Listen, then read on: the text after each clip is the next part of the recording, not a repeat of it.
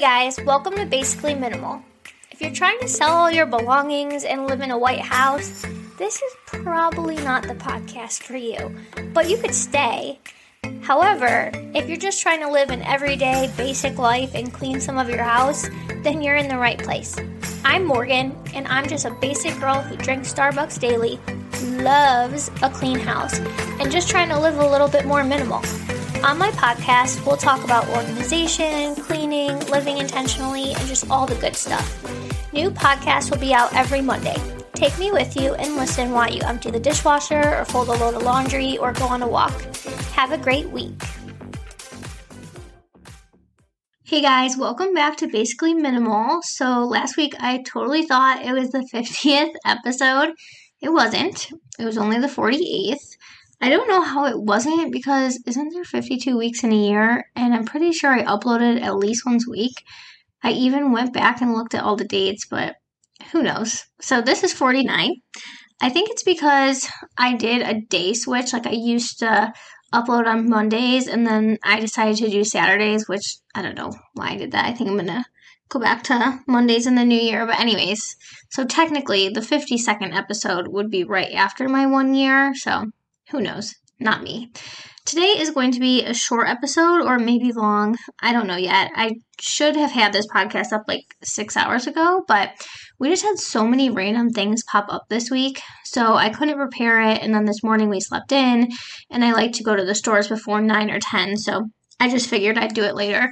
Today, we are going to be talking about organizing for beginners. Many times when I help people purge or clean or organize, I'm shocked by their thought process. I'm not judging their thought process at all. I just wish they could see how simple it could really be. Cleaning is not hard. Organizing is not hard. There's just a method to the madness. So, let me explain how I think Organizing 101 should go, and I'll give you some of my tips. Before we get started, I normally put a link to an organization that helps families who have a child with cancer.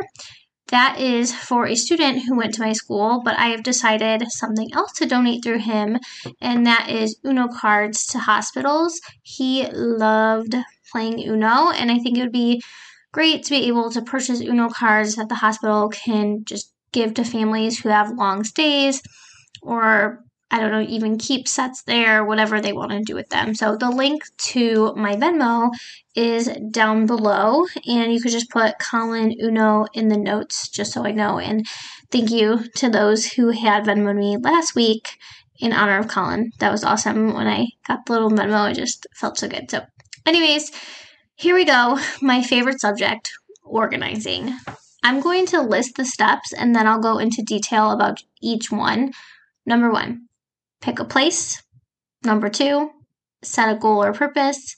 Number three, purge. Number four, clean. Number five, organize. Number one is the most important picking a place. Before picking a place, ask yourself these questions Where do I spend the most time in my house? What is a room or space I love in my house? And which room or space in my house is the absolute is in the absolute worst condition. So if you answer the same answer to all those questions, feel free to start there. But what I like to tell people is don't start with the worst room because you might get discouraged and won't follow through. Pick a space that you think you could accomplish in a day. Honestly, this takes time. You will really need to be intentional about that. It can get discouraging when all the crap starts piling up, but the ending is so worth it. So just keep pushing through. Once you picked a place, number two is to set a goal. I'm just going to pick an example that we can focus on for the podcast. So, you want to pick a room. Say, let's say you want to pick the playroom because it has toys everywhere and it's so cluttered. And obviously, probably your kids probably spend a lot of time in there. So, you pick the playroom. Now, set a goal. I'm going to organize the playroom so I can enjoy being in here while my kids play.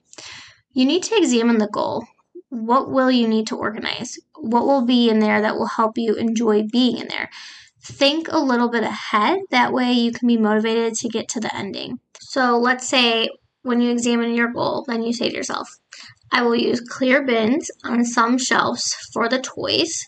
I want to add a rug so the room is cozy.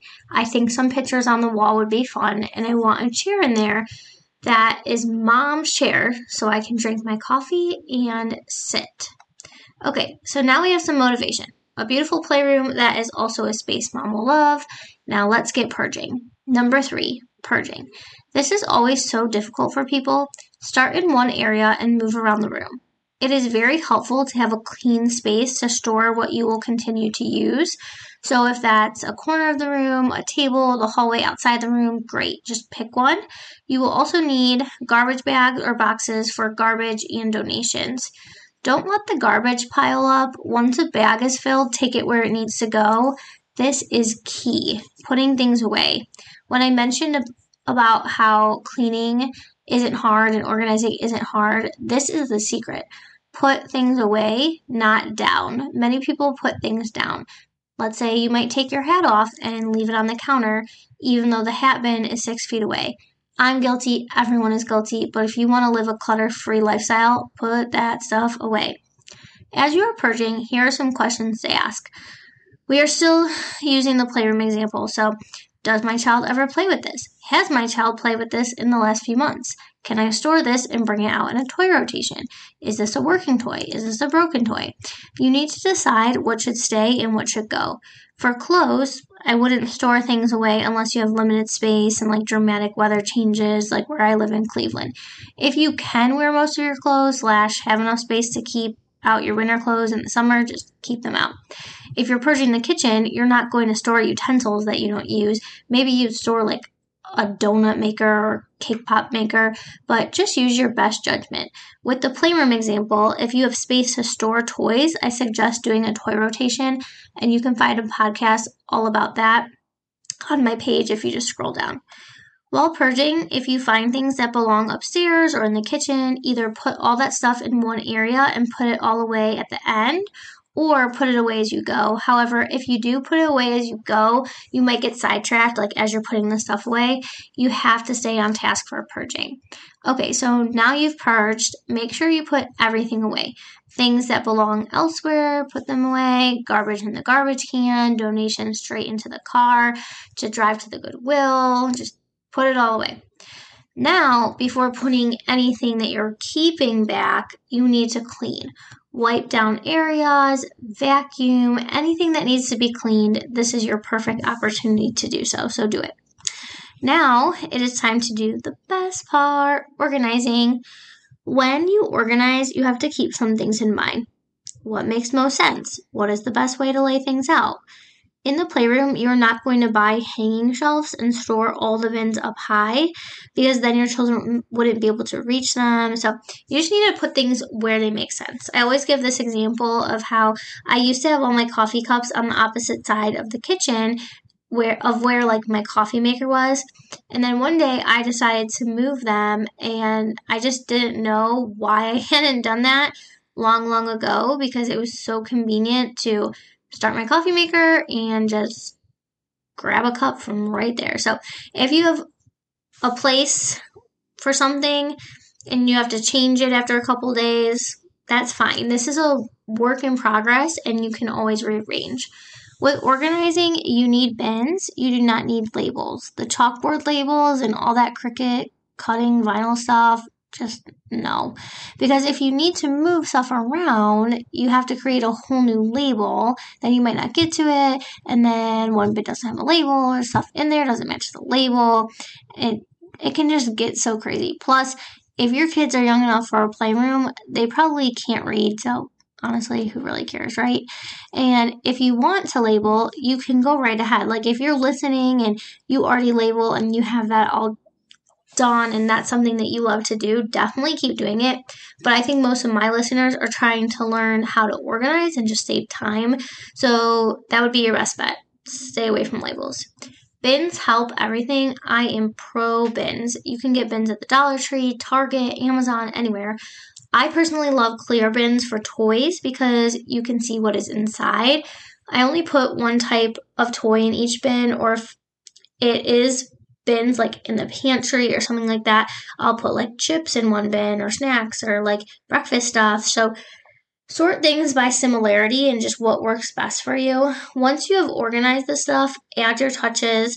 um, to live out your goal or your purpose. So go to TJ Maxx, find a cute chair, cute rug for the area. If you have signs just laying around your house, like I have signs in my basement, you can hang those up. Just redo little things just to make your space perfect for you. If you make it to step five, you will no joke be so excited. Take a before and after. It is always rewarding to see your work and like sometimes when I do it, I always like send it to people because I'm just so proud of how it looks. And my house is pretty organized, but you can always reorganize and keep organizing and just making things work for whatever season of life you're in. Also, keep up with the cleaning and organizing of the space so you can continue to be happy there. I will say, once you finish this task, I can probably bet that you will want to keep purging. It's like that if you give a mouse a cookie book, but in a productive way. So that is it. I'm going to go vacuum, maybe run by Nick's house. I'm not sure what he's up to. I'm trying to keep up with my cleaning calendar, but we had a busy week, so I had to move a couple tasks to the weekend, which is fine. I probably will be talking about the cleaning calendar next Saturday, so stay tuned. Oh, wait. Next Saturday is 50, so I don't know. I kind of want to do 50 tips to living a more intentional life. I don't know. Honestly, this week is Christmas week at school, gingerbread houses, Christmas parties, so just pray for me. pray for my sanity. And I'll talk to you guys next week. Bye.